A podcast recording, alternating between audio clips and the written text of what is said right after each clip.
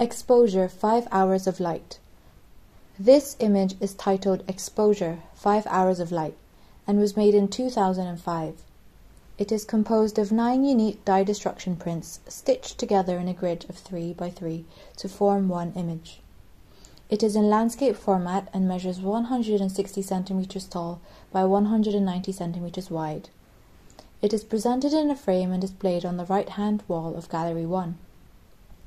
A large circle occupies two thirds of the image.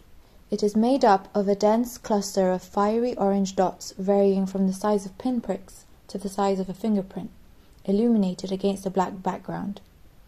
Within this main circle is a smaller circle with a bright orange central point. There is a very faint orange glow emanating from this inner circle, which fades into the background. It looks like an image of a solar system, with the sun encircled by planets and their moons, or flames burning through a black piece of paper. The grid of nine squares is indicated by thin black lines separating the nine photographs which make up this one image. This piece was created by projecting light through a colored vessel filled with water and onto light sensitive paper. Using a cardboard stencil punctured with holes, Fabian Miller manipulated the light's path to create the speckled texture.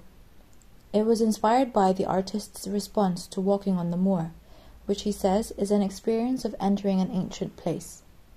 He makes references to remains of volcanic activity on the tors, destruction and apocalypse, a fire that tries to come through and burns.